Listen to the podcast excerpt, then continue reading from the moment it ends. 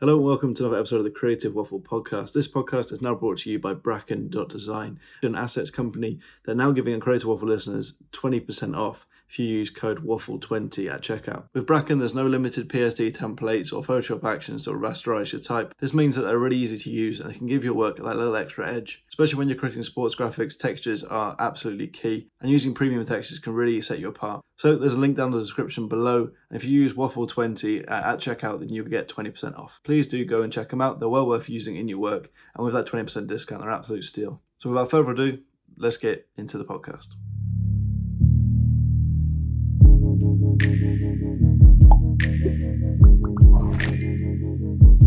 No, it's pretty good. I mean, so I brought the podcast back after having a massive break, and um, I'm of a target of creative directors, and actually you were one of the people that I want to speak to the most, just because, uh, like, Florida Panthers is, is I, I, ice hockey is my my second sport, it's my my American sport, um, and Florida Panthers have always been a team I've admired, and their, their design work's been fantastic as well. So I'm glad to be chatting with you. Thank you. Really appreciate it. And uh, it's nice to hear someone from, you know, across the pond uh, kind of interested into hockey and especially the Florida Panthers. And, um, you know, we're already not in a really big hockey market if you compare to you know, big hockey cities in, in North America. So if you're getting to notice us, I guess we're doing our job pretty well. So. Yeah, absolutely. Yeah, I, I, I, don't know if it's if it's just uh, if it's just me or, or I look at maybe I look at the uh, the market and the industry a lot more than other people, but yeah, Florida Panther stuff like your your team and your stuff pops up all the time, so it's definitely uh, definitely getting noticed. Thank you. um, yeah, well, uh, is there anything you want to know before we get into the podcast and, and have a chat? Sure. Well, maybe I can just introduce myself. So my name is Jeremy Lortie. I'm creative director for the Florida Panthers. Um, just to go back in, in history a little bit, I'm actually from Ottawa, Canada. Uh, so grew up a big hockey fan. Hockey's the national sport over there. Uh, played hockey till I was 16, and then uh, I'm just a giant. I'm 6'7". I think that's like 200 centimeters. Um, and so you know, the height and the skates weren't very good together. So I started playing uh, volleyball and you know became pretty good at it. Really passionate about arts at the same time. So went to university in, Quebec City, had the chance to play uh, college volleyball, and, and I kind of studied in arts and science of animation. Uh, so my initial goal was actually to um, create like animation movies or video games, kind of more that that concept art aspect of it.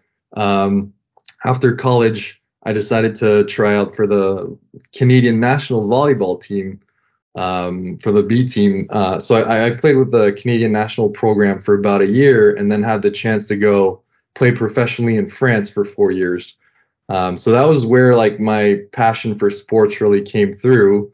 And um, as a professional athlete, you know, you train hard in the morning and then you train at night. But in the afternoon, I had nothing to do, so I was like, okay, I'll take my little nap to to get ready. But for the rest of the time, I was like, all right, I'd like to, you know, keep my arts and design program and everything going.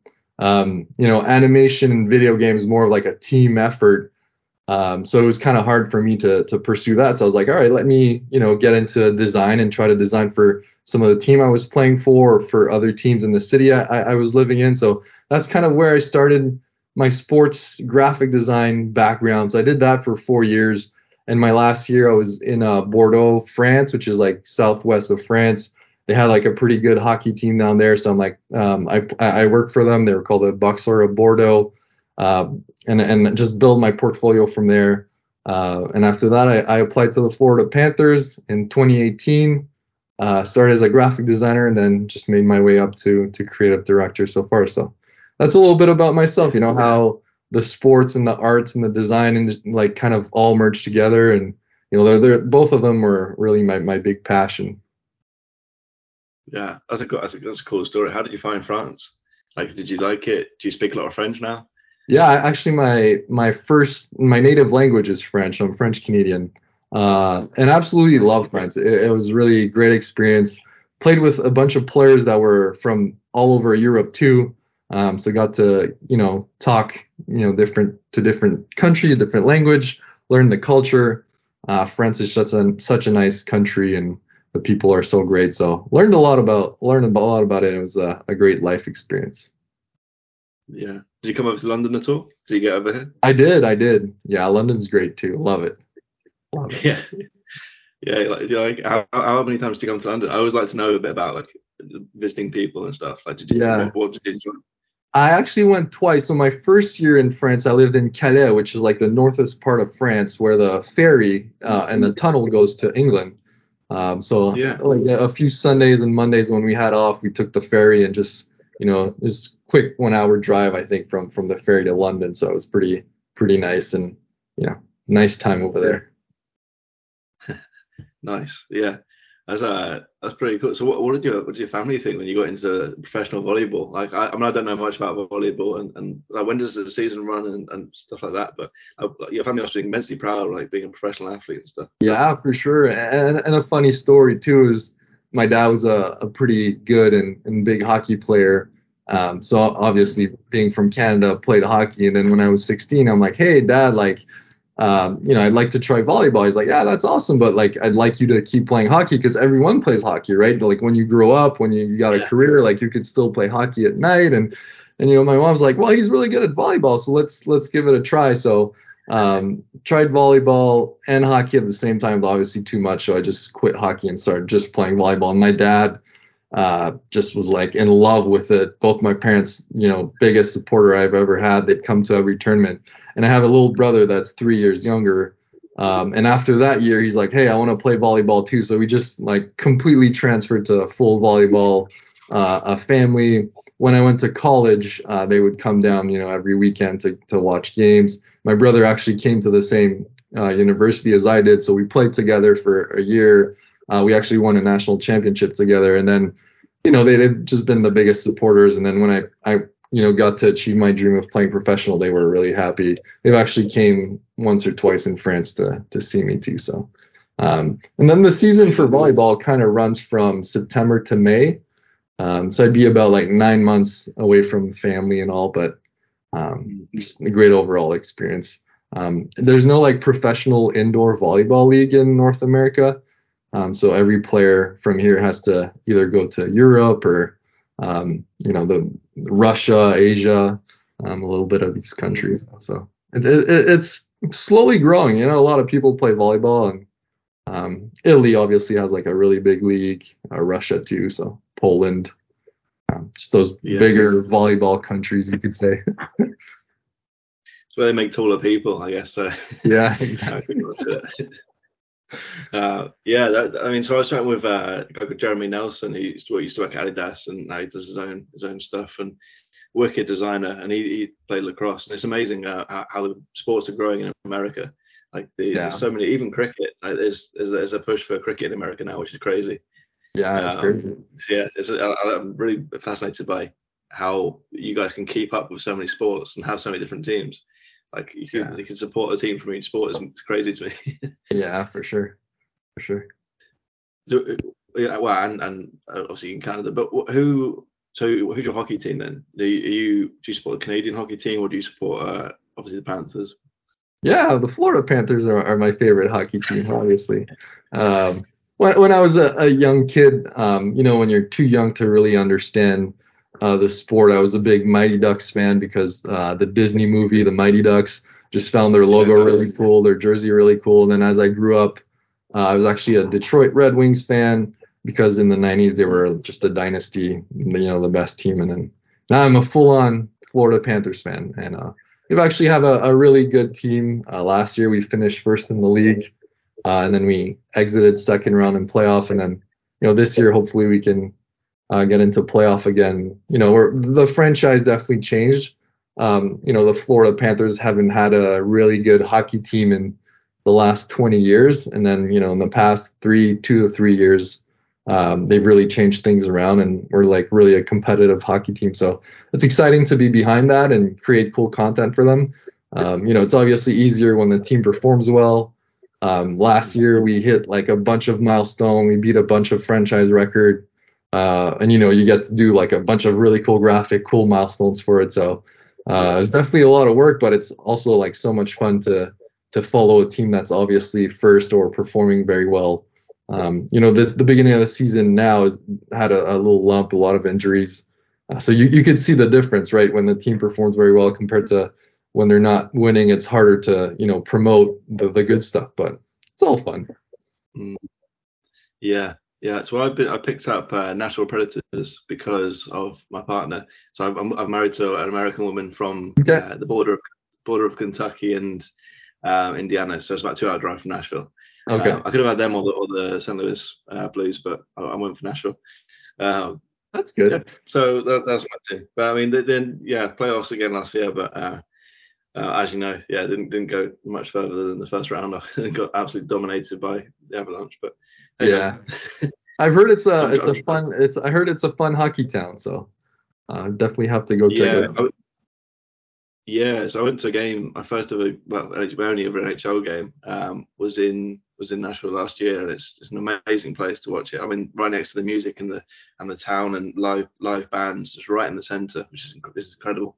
Um, so we don't get that really over here. Like, normally football stadiums are about a mile or two outside of the main main centre of town, unless there's, there's a few in London, but um, yeah, so it's yeah, very special, very cool. But uh, yeah. definitely, definitely looking to get down to Florida as well. So my, my partner used to work for Disney in Orlando, so uh, she knows Florida fairly well. And uh, yeah, I'm hoping hoping to get down to a Panthers game or or somewhere down there.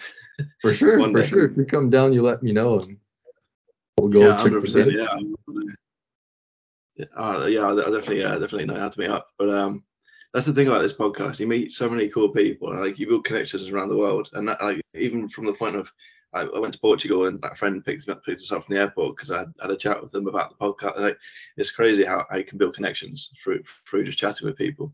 Yeah, um, for sure. Yeah, I mean, I mean, so talking about your your design career, like going from designer to creative director, that was really quick. Like you see, it's like you say five years. You joined you joined the Panthers now, creative director. Correct. Um, how was that transition? It was good transition. You know, we we started so when I started in 2018, we were only three. So it was uh, we were two graphic designer, me and Austin, and we have uh, a senior graphic designer called Alex. Um, and you know the the the company changed a lot, the industry changed a lot, um, and you know every year we just kept pushing more content and more things. Um, and then just you know with experience became senior graphic designer after after a year. Um, and and the company kind of changed where we had included more of like the social team, the video team, um, and then um, our, our creative director back then, uh, she left about two years ago. So then I, I took that role of becoming creative director. Uh, but just the department grew so much. Currently, we're a team of five, uh, and we're nice. still looking to hire a senior graphic designer. So we're in the process of that. So, you know, have four full-time designers, including myself, with uh, two interns. And to be like fully open, we probably need to hire at least one more. So to be like a, a really team of you know five full time designers and you know two interns. Um, there's just so much things going on, uh, and and that's like a big surprise when I first started at, at the Panthers. Right, you think like you're just gonna do like the stuff for social media and in game, but there's like all the sales, um, all the foundation, all the signage. You got some you know presentation for an executive group or uh, like partnership uh, deals, partnership graphics. There's just so much going on, um, and, and, you know we we have to to build out all these projects every day. Um, at the Panthers, we also kind of have a bigger variety of projects. So we work for the Florida Panthers, but we also work for the practice facility where the, the players practice. They have like a you know two three sheets of ice. Um, so for all the kids program, and then um, at the arena there's shows. So we kind of help uh, the marketing team uh, a little bit on all the, the show promotion and all the, the concerts.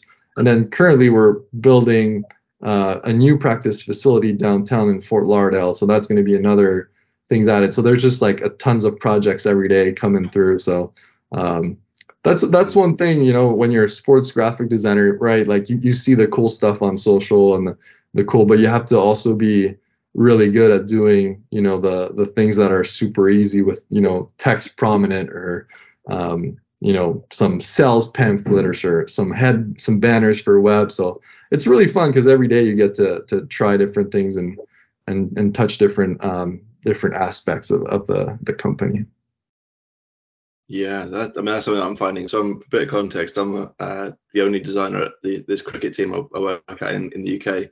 Um, they've just won the county championship this year as well, so they won their, their league. So like the top top of English cricket, which I'm trying, I'm, I'm always trying to equivalent that to American sports. I'm not sure whereabouts it ranks, but um, yeah, so that, that, it's a busy time, and I'm, I'm interested to like pick your brain on a bit a bit about managing work and a bit about growing your team and like uh, stuff like that because uh, in the next few years I'm hoping to get a few designers in um, or, or, like at least expand a bit and um, you know see talk to different creative directors and see about better ways of managing work and, and you know just seeing if I can if I can do anything a bit more leaner and a bit more um, yeah a bit more uh, what's the word like better and, and a, a, quicker process.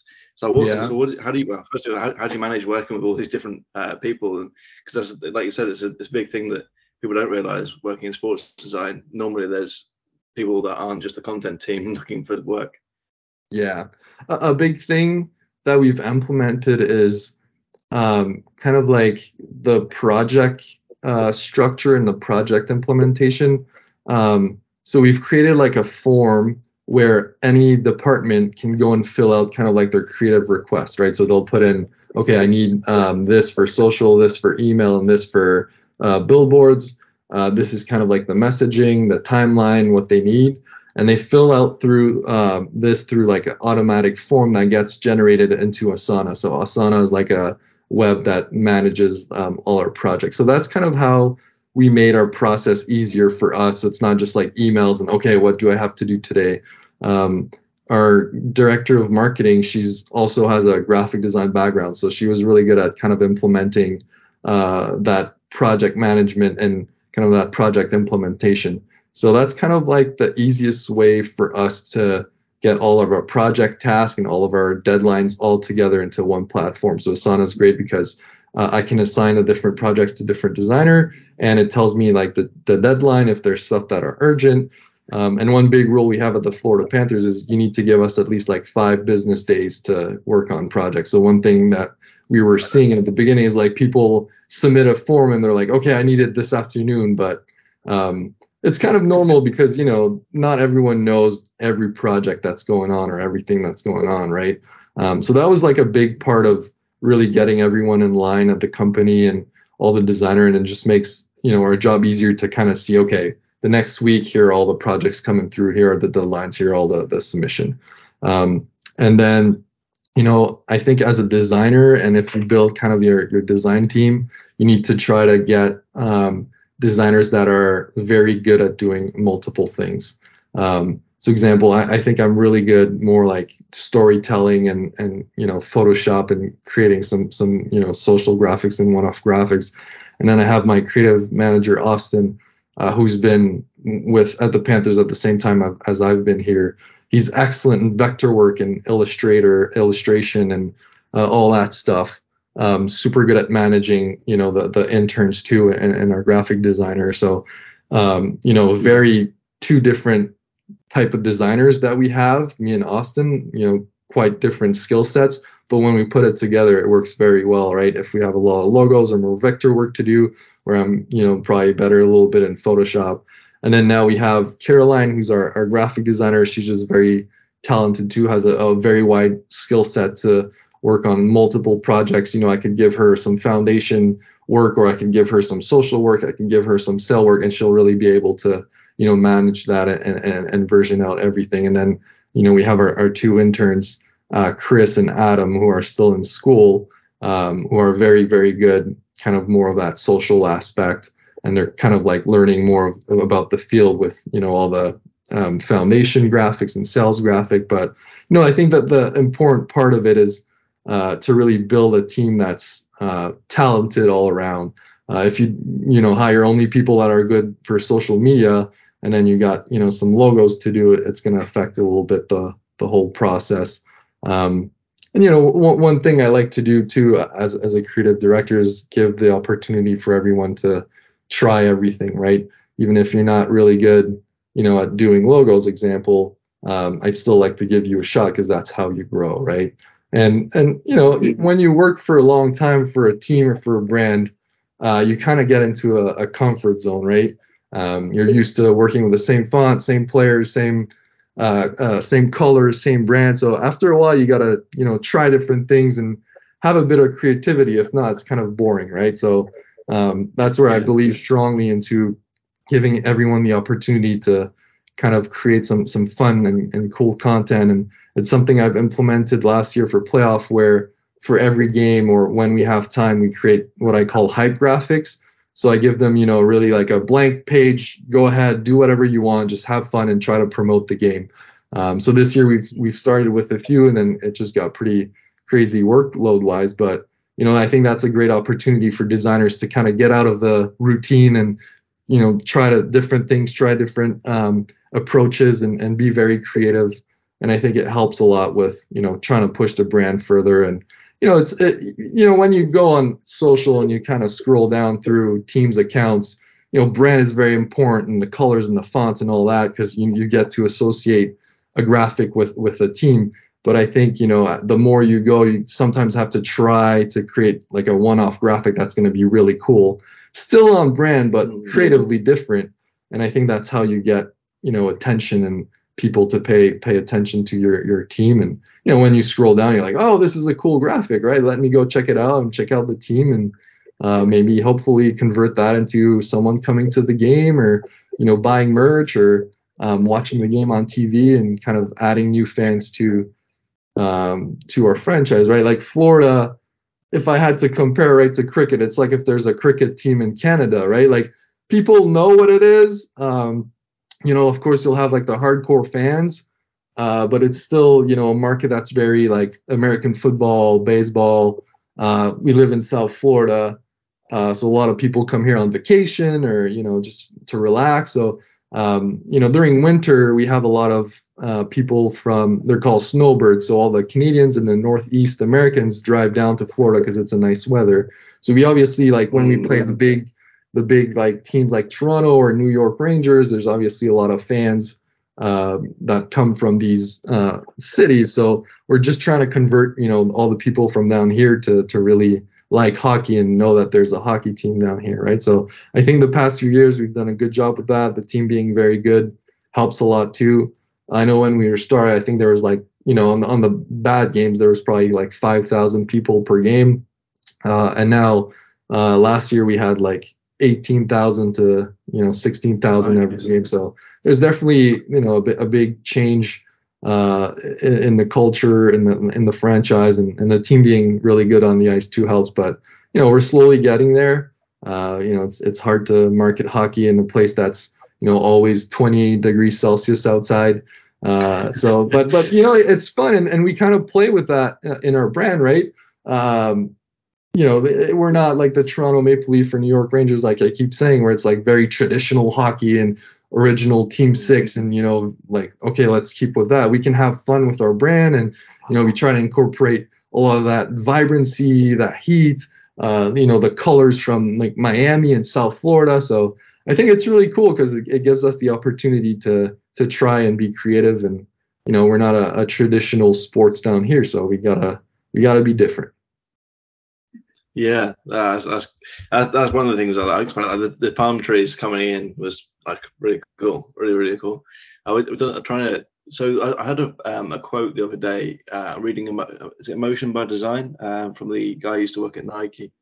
Um, a fantastic book so far. I mean, I mean I'm listening to it, but um, yeah, really good book. And he was talking about uh, branding and brand identity and uh, how how you frame things. So it doesn't have to be like a like a set template every single time, but like little how they use a swoosh and and like blow it out massive and like you can see the curve and that like you recognize that that's the Nike curve rather than just uh, just having it really obviously in the middle of it. You can you know play with it and have it different ways and have it as a placeholder or, or like an image holder and that, that's what I'm trying to do with more of the Surrey branding and, and the cricket branding over here is trying to see how how we can do that and, and bring different parts of the business together like for example, like the foundation and stuff, and then the like internal marketing stuff, like internal documents, and then letterheads and all, all that stuff felt very separate. So now we're trying to bring it all together under one branding. Do, do you do you have any experience with that sort of stuff? Like, can you give me any advice on bringing it all together under one roof? Because um, I've just I've just finished the brand guidelines as well and got those made and sorted, and um, that feels like a very big step towards it. But trying to force everyone to use it, um, like, is there any advice or tips on how to make that easy for everyone?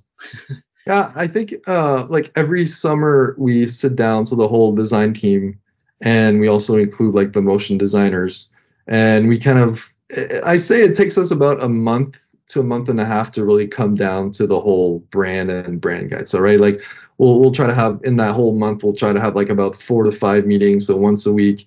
And the first one's just like, okay, uh, how can we improve our brand? Um, and like if we want to change it and, and do something new. If we do, then we kind of come with inspiration and ideas, and we brainstorm on on keywords and key visuals, key colors, uh, key examples on like, okay, what do our brand want to look like?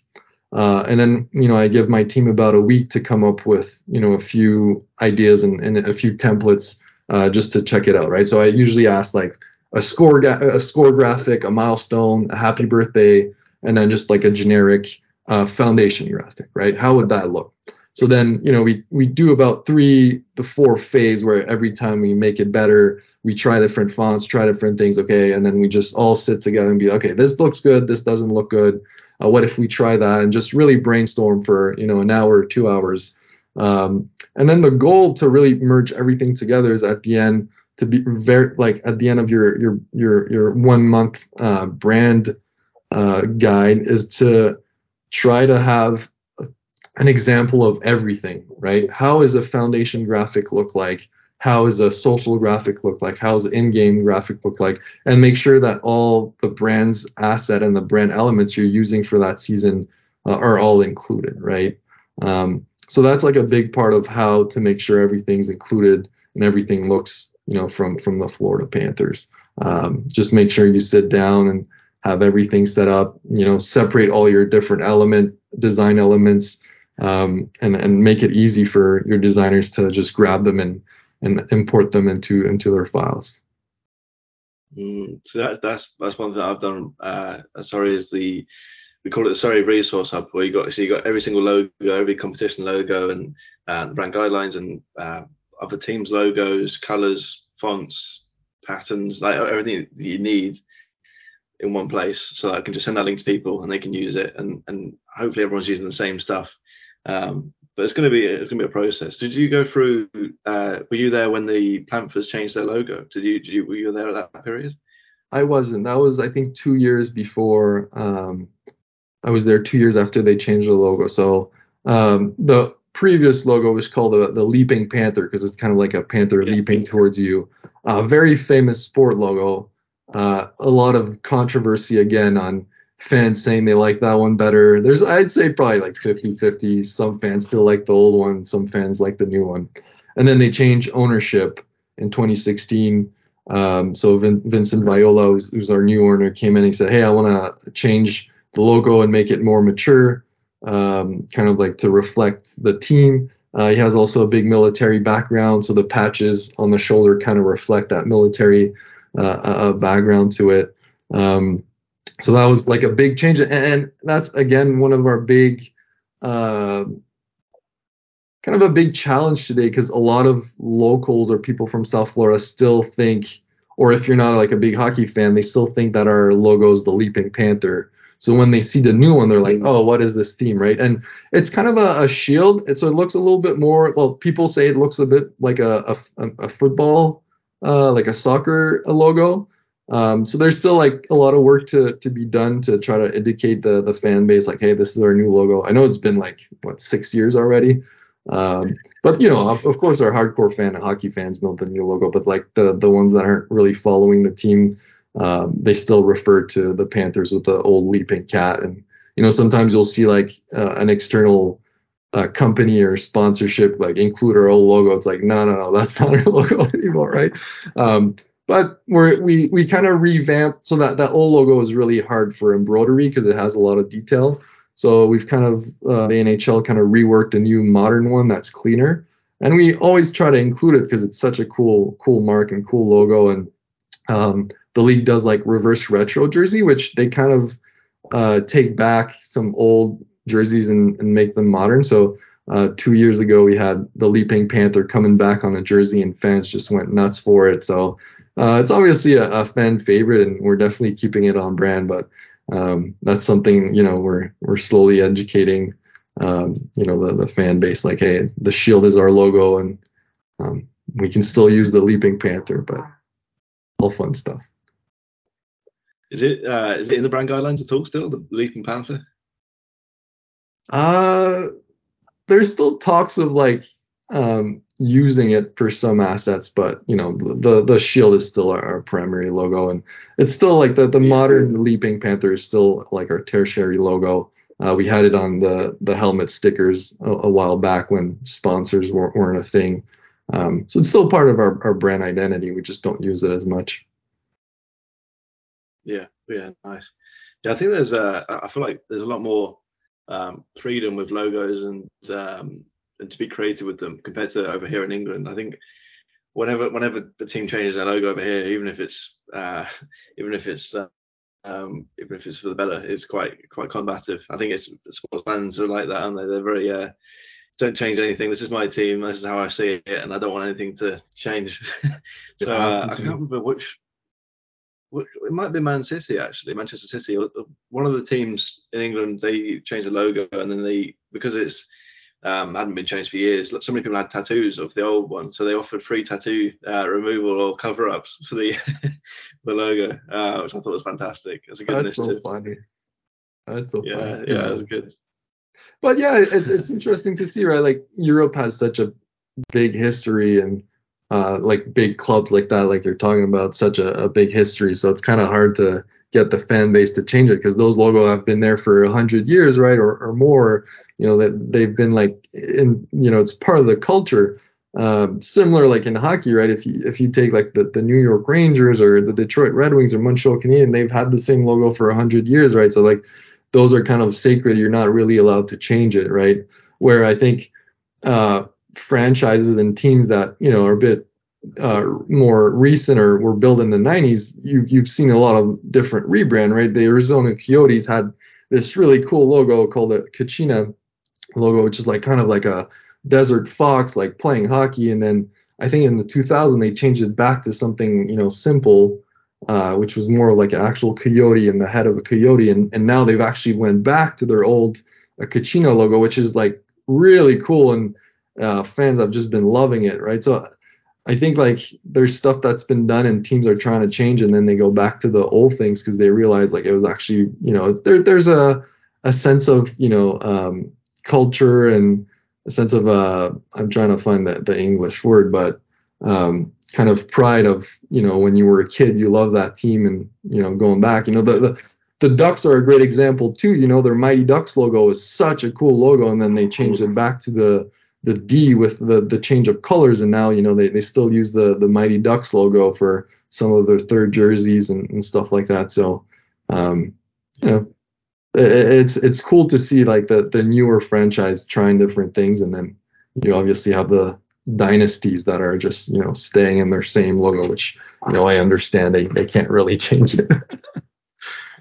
Yeah, well, there's one logo over here which I, I absolutely love and I like it so much. It's it's it's to the point where you, you can't get it any simpler. So do you know Wolverhampton Wanderers or Wolves? Uh, the I don't know if you know Premier League teams at all. Yeah, the Wolves. But, uh, the, yeah, they're, they're, that's unbelievable. Designed in the designed in the 70s. I think it was part of a competition when they when the club redesigned their logo. And what, and at that point, there the club wasn't. I don't think they were anywhere near the top of the leagues, and they were uh, quite a small team at that point. And now they're in the Premier League and they've got this really clean, crisp logo, and it's yeah, wicked with that orange and black. Like it's such a cool, cool mark. But uh, hopefully that never changes. But um, yeah, yeah. Good, yeah, it's interesting to see, and we had a lot of talk about it internally too, right? Like if you go in, in the big like simple logos like Nike or the New York Yankees, right? They're just so simple and, and they work, and you know you could start to see a trend like that in Europe too, where example the Wolves, Juventus updated their their mark too. Like I think people are trying to get to that part where you know it's less of a, a an emblem and, and, a shield and more of like a symbol item or a symbol you know logo they could use everywhere they could put on merch. So i'm i'm interested to see where things go in, in the in the next you know few years or, or decades logo wise if you know it goes back to um, and, and how it changes. And you know even the NFL you know that there's such like a type of logo they use. And then uh, LA just came out with like you know that logo that was a bit um, controversial a, a, few years back. You know, some people really liked it, some people are like, "What is that?" And you know, now when you see it with the uniform and the brand, it you know, I think people kind of accepted it now. So it's always fun to to see you know teams changing logo and their reaction, but um, we'll see where that goes. Yeah, yeah, yeah, exactly. Yeah, so the Surrey cricket logo is uh is is th- three feathers, which is um, so we're owned by one of the princes, well now King Charles, I believe, or right. So the King Charles was the Prince of Wales. We're owned by the Prince of Wales, so now William, I guess. So we're we're owned by that uh, Prince of Wales. So we play with um, his emblem on on the on the badge, um, and it's the three ostrich feathers. I don't really know the backstory behind it too much, but it's three ostrich feathers with a little um, Latin motif on it and that, that's never going to change. But we've currently got it in a shield, um, and and there's text underneath. And I'm trying to work out a way to update it so the text is either updated or it's simplified, or, or the leading the leading between the, the two lines is just horrendous as well at the moment. So, so it's uh, it's a little bit too too large, and there's all sorts of dodgy versions of the logo going around on the internet as well. So it's um, it's hard one to reel in and make make a bit cleaner. But I think it would look really smart if you just had the three feathers in the shield. I think it looked really crisp and, and sharp. But um, yeah, anyway, we'll, we'll, work towards that and get there one day, hopefully. yeah, maybe you have to start like incorporating in the corner of each graphic and then slowly. yeah, exactly. Yeah, yeah. Well, that's it. I mean, so we've got four four or five main parts of the business, I guess. It's just like hospitality, conference and events, uh, foundation. Um, then you've got uh, yeah, those are the main ones. Then obviously comms and marketing, sort of one team. Um, and yeah, so for each part, I'm sort of threading the needle between them and using the similar assets in slightly different ways. And yeah, it's very exciting, very exciting time to to try and pull, pull all together. So he's been a member member at the club for years and years and years, when like 10 years when I was a kid as well. So it's, it's cool to be able to work on something so close to my childhood self. Um, and yeah, and hopefully grow a team eventually. But uh, yeah, yeah we'll see. So, so so you say sorry, so you had uh, well, so five five or so designers. How how have you noticed um, like the design change, like um, like younger designers change throughout that time? So I mean, like from when you were getting hired by sports teams to the people coming in now, I think it feels like even when, from when I was got my first job, it was like there's so many more people doing it, and or maybe I'm just open to seeing more people doing it, and uh, and the talent is incredible now. The young young designers. Yeah, it's crazy. Um, I think, you know, when I first started, like you say, there weren't that many people that were doing uh, sports designer. At least you wouldn't see as many, right? Um, you know, social media was maybe not as big either. But yeah, now the number of talent at a young age, uh, people that are, you know, still in designers that are still in college and putting stuff that's such a high quality uh, is pretty insane. So uh, I guess it's good for the industry because it just keeps raising the bar. Yeah. Uh, you know, like our, our, two interns and even our graphic designer, they're they're they're so young and they're so talented. So, you know, I, I hope it just helps everything and uh, just raises the bar for everyone. And you know, that that's a bit the thing with design and especially sport design is there's always new techniques, new things coming out, and you just always have to be curious and learn and try different things and try different techniques right? If if i still was you know working the same way i was doing five years ago like i wouldn't be here where i, am right now right? Like that's a big thing about you know it, it works for a lot, a lot of jobs but you have to constantly be looking at trends and looking at what's getting done and try to improve what you're doing and experiment and try different things. And um because um, if not you know you'll you'll get left behind. And um, you know, it's a big part of it. Um, so so it's it's fun to see the the community grow. You know, have a lot of young designers be involved in it, and you know, hopefully. Um, social media too is such a big part of it too, right? When we started, we had you know a, a team of like one uh, person in social media. Now we're two and maybe three, and we still probably need to hire a few more. So the number of design has in, like has increased by so much in the last five years. Um, so it just you need to hire more people. It's it's not even a question. And now uh, people are so so much about content and you know things you post on your your Yeah. team account. So like it's not like back then where you just had to do like the the pamphlets and you know a few signage in here and a few Facebook posts. Um, it, it just changed so much. So you know you, you definitely have to grow your team to to uh, fill out the demand, right? Uh, if you if you took yourself back to just being one designer, how how would you manage your workload? a good question. Um, I would probably there's a lot of projects I would ask if this is really necessary. Um, you know, and and maybe share with the whole company or find a way to share with the whole company kind of like your workload so they understand, right? I think that's a big part of it too. I think a lot of people don't understand every project that's going on, right? They think you're just doing the tune in graphic and the score graphic and that's it.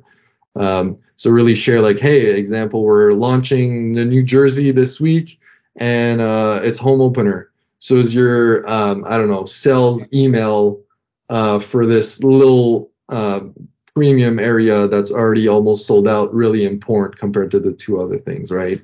Um, so I think it would just put everything back in perspective, um, trying to you know get everyone to understand kind of what you're working on and be you know, I, if if I was alone, I'd probably put like a 10 day turnaround time. You know, make sure the whole company, and it takes time, you know, uh, to to implement that, but really make sure that you know you can't be um, requesting graphics last minute. Uh, obviously, in sports, it happens. If there's a trade or something big happens, it will always happen, right? But the things that you can plan ahead, uh, let's say you have a special theme nights in three months. All right, what do you need? Can you put in your request right away so we can start working on it or at least plan on it? Um, so I think a lot of like giving time, planning, and then just putting everything on perspective. What is really important? What can wait? Or you know what can? Sometimes you don't need a graphic for some things, right? Sometimes text work better, or you know a photo. Um, so I think if I was alone, that's probably the, way I would do it. That's yeah, that's good advice. I'm, I'm happy to hear that because pretty much what we, what I'm doing is trying to tell all the all the business, all the managers of each department, and, and send an email out to them with the brand guidelines saying get everything you know you need in 2023. Put it in. So I use Trello uh, rather than Asana. Um, and, and on there you can once you're in you can see all of the stuff I'm working on is like a bit of a timeline. So they do they they all know what I've, what I've got and they can see how busy it is. Um, at the moment I've got a week's turnaround, so maybe I will up it to 10 days. It might be a better a better uh, idea. yeah. Um, yeah, it's a good one. What's what's the difference between uh, creative director and uh, design manager, by the way? Um, so my my creative manager Austin, he manages more like the day to day of everyone. Uh, so the team kind of like the task, and if they have any questions or any you know insights, and then I kind of assign more of the projects and see more like the bigger vision and the bigger brand vision for everything, right?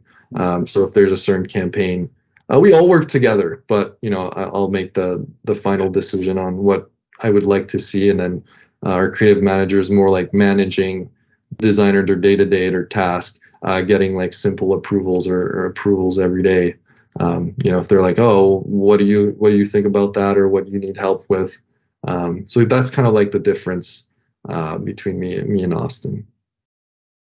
Mm, got you. Yeah, that makes sense. I mean, that, that is a lot of the, the uh, thing with being a one man band is you do a lot of admin stuff. So if, obviously, a design manager would really help out with that.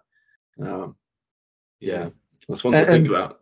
Is that yeah, and, and and and you know, I think it's it's like that for for a lot of sports team where you know, ideally the the creative director, or art director should be just thinking about ideas and campaigns and coming up with you know decks and brands but you know it, it obviously can't with with you know sports it's it's not like that. Well at least not for a lot of teams i would think. And you know we're still all of us are still designing three to four projects a day and trying to do everything else together with you know emails and yeah. meetings and coming up with ideas. So um, you know, as the team slowly grows and, you know, partnerships is doing an awesome job of getting more partners in the building and, you know, getting a bit more money and, you know, hopefully we can hire a bit more to where, you know, truly like our role is to really come up with campaigns, come up with ideas, and yes, still design a little bit more, but where you know we really have a team that you know designs from nine to six, and then you know where you have uh, all the directors that you know come up with just the, the ideas and the, the campaigns. Mm, that's interesting. So you're nine till six. So a few a few uh, teams and, and, and companies I've, I've heard about do nine to six. How come it's nine to six, not nine to five? Because we live in America. no, I'm, I'm kidding. Um, or, you know, I'd say like we're probably nine to five thirty-six, depending on the workload. Um, but yeah, um, that's one thing I like. I've I've lived in France for four years, and you know I've lived here for for five now, and that's I think the big difference. You know, um, America is a lot about like work, um, and and you know when I was in France, you'd have like two hour lunches, uh, meetings would be really? would be uh, a bit longer. And then you know in in America, that's like one of the big difference where you know work is important. People are passionate about their job, so. Um, I think that's a big culture difference between uh, at least France and, and, and United States, and, and even Canada. You know, Canada's pretty close to to the United States in, in sense of culture, but I think there's still more of that um, appreciation of, you know, okay, it's five, I'm done working, and or you get a bit more uh, time off or, um, you know, leave of absence for when when you get when you uh, you get a kid or stuff like that. So um, it's just I think part of the uh, American culture and part of the rules here is just you know you get less vacation time and, and work is a, a, pretty important part of of the aspect of life. Yeah, no, it makes total sense. I mean, to be honest, most of us in the sports industry do nine till six or seven or eight anyway, but we just don't call it that. yeah, exactly, exactly. And, and it's all like you know, I I love my job, and for me, it's not even working, right? And I think it's the same for the team, right? But uh, that's probably closer to you know what the office's hours are, you know, um, 5:36. Um, and we're lucky enough, right? Uh, I think we we've set up a, a, pretty good process where you know in, in, sports you usually work weekends or game days, uh, but our social team is uh, excellent in Photoshop, so we build uh, templates uh, that are super easy for them to work through. So, you know, luckily enough, my team don't have to necessarily work during the game or after the game. Um, now, obviously, if there's, you know, if our captain scores three goals and you know we want to do something cool, we'll we'll work on it. Uh, but you know, I think we've done a good you know work life balance where you know you work your Monday to Friday, uh, your five days, and then you know the rest should you know, again, we plan ahead of time. You know, all our milestones are done, all our stuff is done for the weekend and the nights. Um, and you know, if we're just on call, if ever there's you know a trade or something big that happens, but I think that's where we we've done a really good job to really make sure that you know we still have weekends and nights uh, where we don't have to work, um, you know, or be on our, our, computer. We're always close by if there's an emergency, but um, I think that's a really good thing we, we've implemented. That's that's an interesting one with the milestones and, and things for upcoming games. So we're currently uh, getting ready to plan like the media photo shoot and, and the the pre-season stuff. But a lot of our big players play in, uh, say for example, Indi- the Indian Premier League IPL. So they'll go over to India during the photo shoot. Uh, so they won't, we won't have like a lot of a lot of our bigger players, which is a bit frustrating. How would you get around that uh, for upcoming seasons? I mean, I guess it's the obvious answer is a lot of Photoshop work and like editing players' heads on top of people's body. But is there any any off the top of your head? Is there any other ways you would get around that? Hmm, that's a good question. Uh, I know for for ourselves, um, so the NHL allows like one big media day per year. Uh, so like I'd say about three weeks before the season start, we really plan uh, like a big day of video and photos. And when I do photos, we do like 10 different poses to really be ready to to do like every position every photo for anything we want to create. Uh, and one thing we one thing when i started we didn't even have a media day.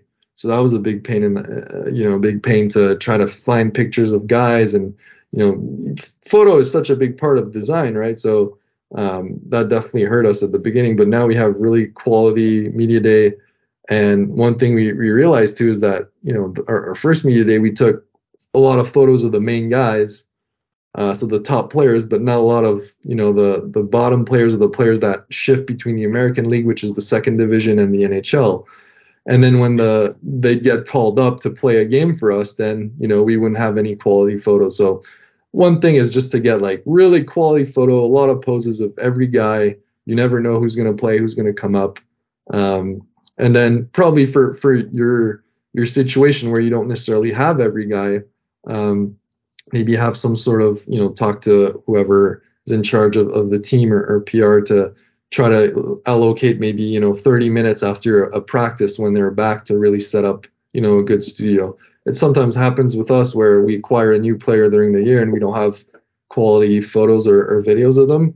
And then we, we usually are able to get them you know a little 10 to 30 minutes after training to just get what we need uh, to go through through the season right? So that might be a possibility where for some of the players you maybe have already your photo shoot set up in, in a room or in, the, in one of the visitors locker room and after training or right before training they can come and stop by for for a few minutes um, I know player accessibility sometimes is a, a problem, especially in, in pro sports. You know, sometimes the players don't have time or they're not allowed to necessarily uh, go about, but um, that's probably one of the solutions. Yeah, that's uh, that's something I think we could really push for. Um, is the yeah, just quickly after training, coming in, putting on a jersey. Yeah, how, how about uh, this is always a fun one, like switching out kits before the start of the season. Like what, what sort of time period? When do you switch all of your graphics to the new kit? Um, before we would do, um, we would have it like for home opener. So like October, uh, usually early October. Like this is when we okay go full out with our new stuff. Um, but one thing that we've realized through the years is that our season ends like May, let's say June if we go for a playoff.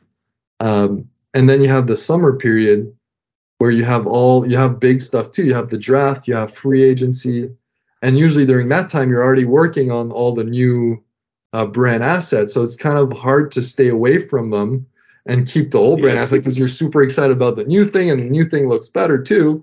Um, yeah. So this year we've actually changed it to July 1st. So July 1st, like right in the middle of the summer, right before draft and free agency, we come up with a new uh, look and uh, it, get, it gives us the opportunity to to experiment for the summer months where there's less uh, you know less things going on. And then for home opener we're all prepped up and ready to go and we have all the templates and all the brand guides set up and ready to go right? So i think that's one thing we've changed last year and it was pretty successful. Um, you know and then there wasn't like a period of transition between both like oh well you know i want to use some elements. It was like okay July 1st when we, we swap out everything and go with the new look. Yeah.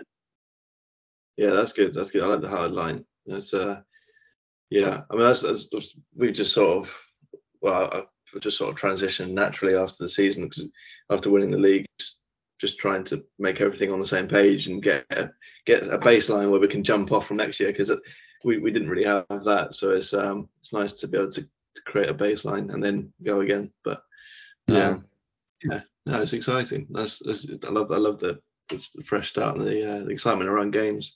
Something I'm definitely missing in the off season is the the buzz, and I think I actually think it'll be a lot quieter during the season as well, especially with other parts of the business because people will be focused on the matches and the games and running the games, whereas now they're just focusing on doing other bits and, and getting everything ready for yeah I don't know for the foundation, like courses for kids or like training sessions or yeah, just yeah, it'd be very very very uh, a bit more relaxed.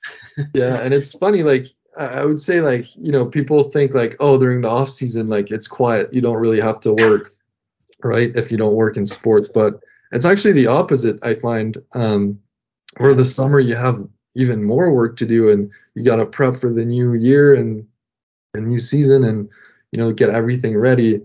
And um I'd probably say like after the the few weeks after home opener is actually when it's like the quiet because you've like launched everything, everything should be ready by then, and they're just like, okay, like, poof, we've home opener is done, like first game's done, like, all right, like you know, people usually already have what they need for for at least the next next few months, and so I, I think like you know, I think the first few weeks after like the first game, then it's back to kind of a sense of normal and then after that obviously picks up again with all the events and stuff you know that's the thing with nhl it's you have it's the same as the NBA. You have 82 games during the season, so it's just incredibly a lot of games. Um, you have 41 games at home.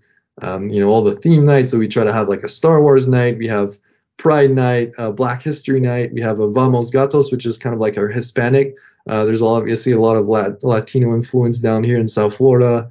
Uh, so we've just had that last weekend. Um, we have, you know, um, Hockey Fights Cancer, which is like a cancer awareness uh, night. Um, we have Pink in the Rink, which is same like breast cancer awareness night. Uh, military appreciation night. So th- there's like so many nights going on and every one of these nights have a specific look or you know we create special jerseys for them um, so just so much going on that you have to start prepping in the summer like okay what is that going to look like because one you have to have all of these look ready for when they announce the schedule and then uh, your motion design team has to have all the brand assets ready to have all on the jumbotron on the leds in, in the arena right so that obviously takes yeah. more time than just creating graphics so um, the off season is definitely a big part of you know getting everything ready for the season.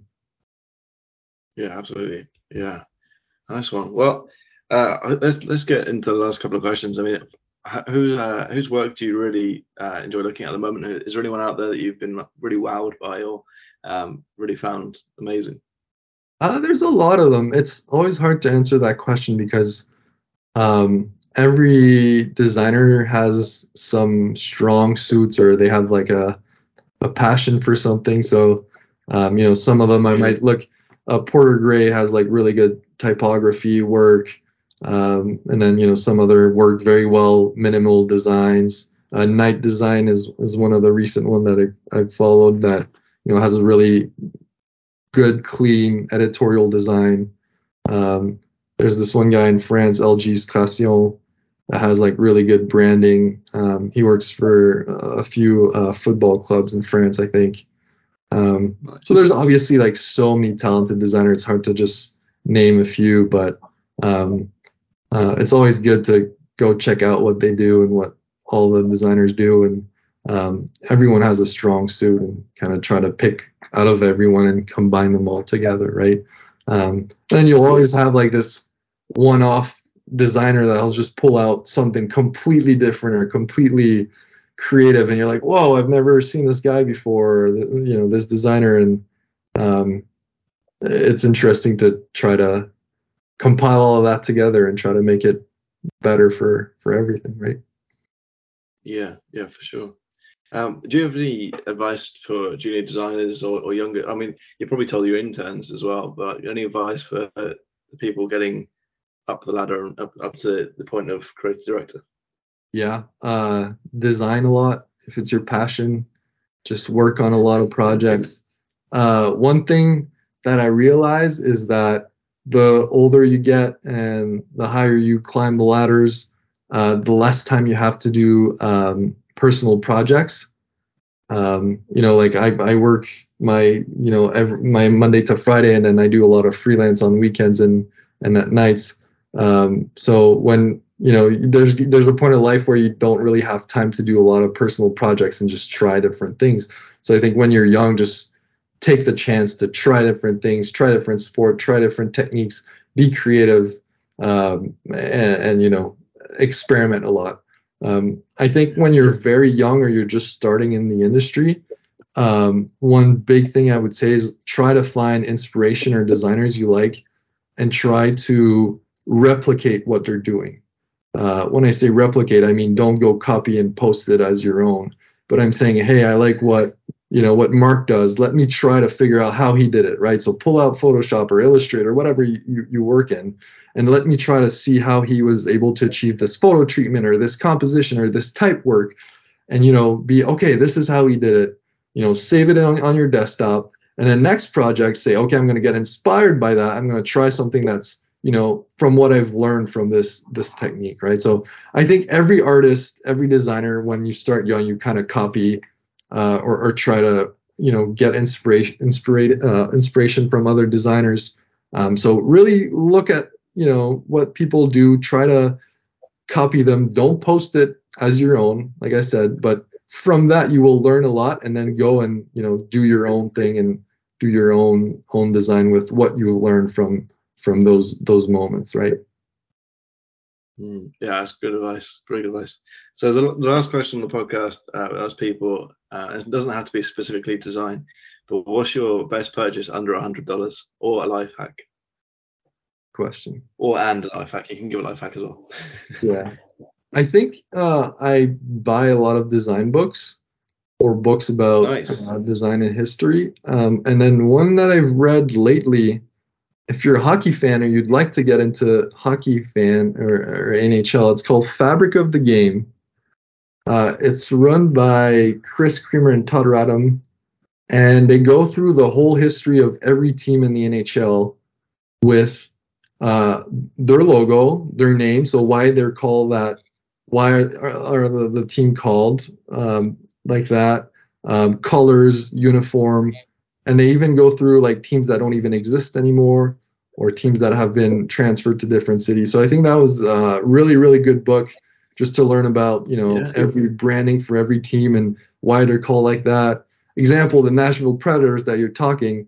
Uh, why are they called Predators and why is like their logo a saber tooth? Well, apparently when they were get, digging up for the arena, they found uh, this like big sa- saber tooth from from an old you know um, cat. So uh, just some cool stories yeah. behind it, and to try to figure out, you know, why why teams are called like that and why their logo are are like that too. So I'd say that's probably me, my best read in the last year. That's a wicked book. Yeah, that, that sounds amazing. I just found it for 18, 18 pounds over it, so I'm definitely gonna get that. Very very good, good bit of advice. I, am good tip there. I'll get that. Um, yeah, nice one. Well, it's been, it's been a pleasure. I uh, really appreciate you you coming on to chat. Well, thank you so much, Mark, for having me. It was a great chat.